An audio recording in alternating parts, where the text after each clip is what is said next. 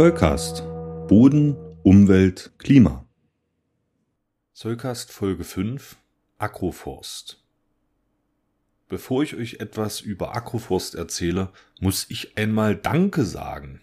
Den Zollcast gibt es jetzt seit etwas mehr als einem Monat und in dieser kurzen Zeit haben sich rund 100 Hörerinnen gefunden, die sich regelmäßig unsere Folgen anhören. Das überrascht uns und ist für uns die größte Auszeichnung, weiter hochwertige Inhalte zu produzieren.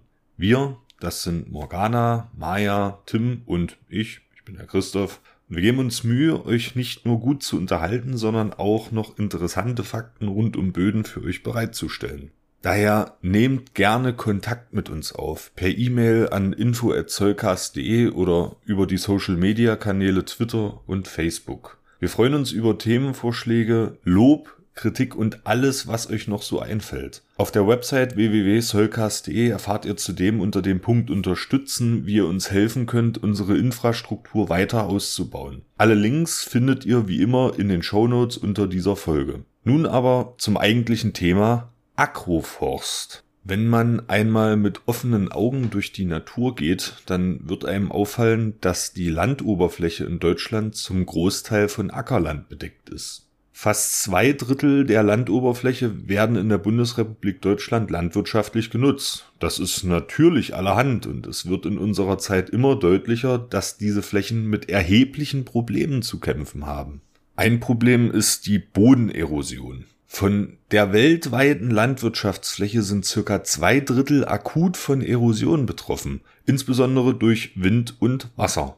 Eine brachliegende Bodenoberfläche ist diesen Erosionskräften mehr oder weniger schutzlos ausgeliefert, ganz im Gegensatz zu einer Bodenoberfläche, die zum Beispiel von Pflanzen bewachsen ist.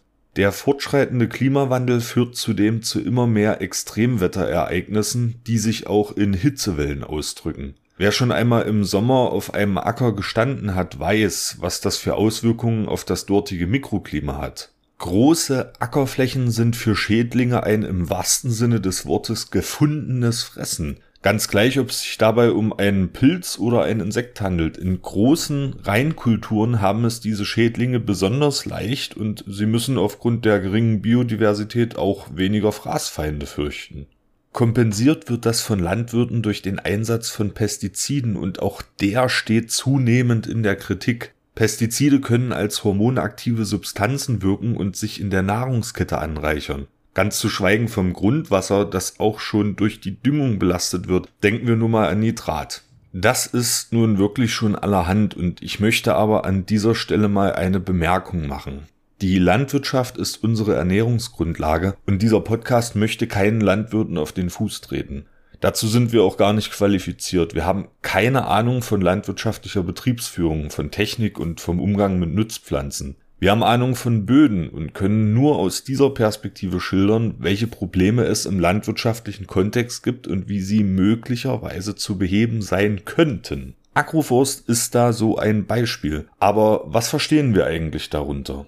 Es gibt nicht den Agroforst. Der Begriff ist eine Sammelbezeichnung für ganz verschiedene Landnutzungsformen, die die Komponenten Ackerbau, Gehölzbau und Viehhaltung auf ein und derselben Fläche miteinander kombinieren. Agroforst ist auch kein neues Konzept. Früher waren zum Beispiel Streuobstwiesen in Europa weit verbreitet. Das sind Agroforstsysteme, in denen Obstbau zum Beispiel mit Weidehaltung kombiniert werden kann. Auch die Waldweidewirtschaft, von der ich in Folge 3 schon berichtet habe, ist eine alte Form von Agroforstwirtschaft. Hier wird Vieh zur Mast in den Wald getrieben. In Frankreich noch weit verbreitet sind Windschutzhecken, die die großen Schläge in kleinere Feldparzellen unterteilen und diese effektiv vor Winderosion schützen. Heute werden wir uns aber über eine Form des Agroforst unterhalten, die man als LA Cropping bezeichnet. Dabei werden Nutzpflanzen in Streifen angebaut, die von Reihenpflanzungen von Gehölzen unterbrochen werden. Die Streifen sind dabei immer so breit, dass man in ihnen auch mit Landwirtschaftsmaschinen entlangfahren kann und als Baumarten für die Gehölzpflanzung eignen sich zum Beispiel Robinien, Pappeln oder Weiden besonders gut. Wenn man sich anschauen will, welche Veränderungen mit der Einführung von solchen Agroforstsystemen einhergehen, kann man sogenannte Meta-Analysen verwenden. Das sind Studien, die systematisch Daten aus anderen Studien extrahiert und nach statistischen Maßstäben ausgewertet haben. So kann eine Metastudie eine Effektgröße angeben und zudem noch beschreiben, ob der jeweilige Effekt auch statistisch signifikant ist. Die erwähnte Meta-Analyse aus dem Jahr 2018 hat insgesamt 76 Studien ausgewertet, die die Umwandlung von konventionellen Landwirtschaftsflächen zu Agroforstflächen beschrieben haben, und sie hat den Effekt der Kohlenstoffspeicherung betrachtet Ihr findet den Link zu der Studie natürlich wie immer in den Show Notes. Es wird deutlich, dass die Umstellung auf Agroforst in unseren Breiten zu einer erheblichen Speicherung von organischem Kohlenstoff im Boden führen kann. Dabei hat sich gezeigt, dass LA Cropping eine der wirkungsvollsten Methoden ist. Doch warum ist das so? In Folge 1 des Soulcast habe ich ja bereits erklärt, dass organischer Kohlenstoff in Form von Streu also abgeschirmenden Pflanzenteilen, über die Bodenoberfläche in den Boden gelangt. Ein zweiter Weg ist aber das Wurzelwachstum. Pflanzenwurzeln orientieren sich in ihrem Wachstum an Nährstoff- und Wasserverfügbarkeit. In einem gut durchwurzelten Boden sterben Pflanzenwurzeln auch vermehrt ab und das tote Wurzelmaterial verbleibt als organischer Kohlenstoff im Boden, wo es dann von Mikroorganismen verstoffwechselt werden kann. Je größer also der Wurzelraum ist, umso mehr Kohlenstoff wird auf diesem Wege in den Boden eingetragen. In LA Cropping Systemen stehen die Pflanzenwurzeln der Baumreihen mit denen der Nutzpflanzen in Konkurrenz. Das führt dazu, dass sich das Wurzelwachstum der Gehölze in tiefere Bodenregionen orientiert. Die Wurzeln weichen also dem Konkurrenzdruck aus. Das ist ein ganz natürliches Phänomen. Im so neu erschlossenen Wurzelraum wird dann nicht nur Kohlenstoff gespeichert, die tiefen Wurzeln sind in der Lage, Grundwasser aus dem Unterboden in flachere Bodenregionen anzuheben. Dieses Phänomen bezeichnet man als Hydraulic Lift. Somit profitiert der Wasserhaushalt des gesamten Bodens von dieser Form von Agroforstwirtschaft. Und das spielt in Trockenregionen und auch im Kontext des Klimawandels eine entscheidende Rolle.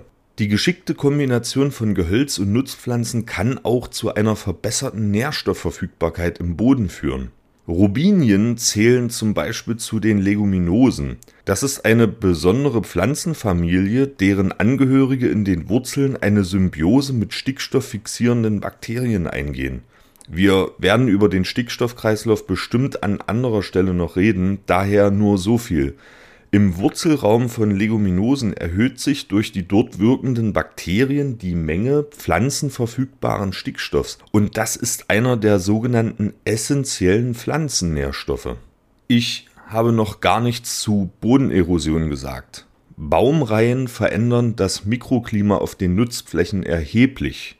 Das betrifft zum Beispiel Luftturbulenzen, die an solchen Reihen gebrochen und erheblich reduziert werden können.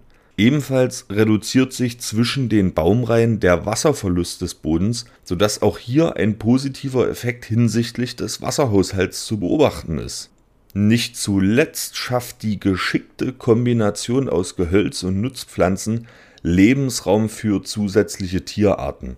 Die Biodiversität ist in Agroforstsystemen im Vergleich zu konventionellen Ackerflächen um ein Vielfaches erhöht und das erhöht auch die Wahrscheinlichkeit, dass Fraßfeinde unter diesen Arten vorkommen, die einen Schädlingsbefall zumindest eindämmen könnten. Das waren nur ein paar wenige Effekte, die bei der Umstellung von konventioneller Landwirtschaft auf Agroforst beobachtet werden können. Will man sich über die konkrete Umsetzung informieren, so ist der Deutsche Fachverband für Agroforstwirtschaft eine gute Informationsquelle. Der Verband organisiert interessante Veranstaltungen und man kann sich auf einer interaktiven Karte anschauen, wo in Deutschland bereits Agroforstwirtschaft betrieben wird. Ihr findet den Link zur Verbandswebsite natürlich wie immer in den Show Notes.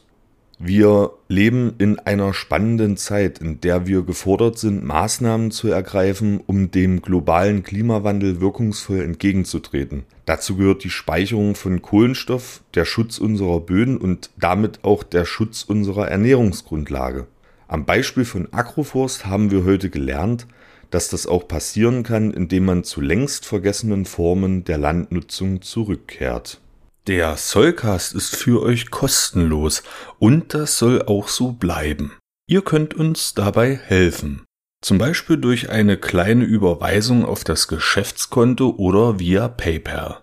Wie das genau funktioniert, seht ihr auf sollcast.de unter dem Punkt Unterstützen.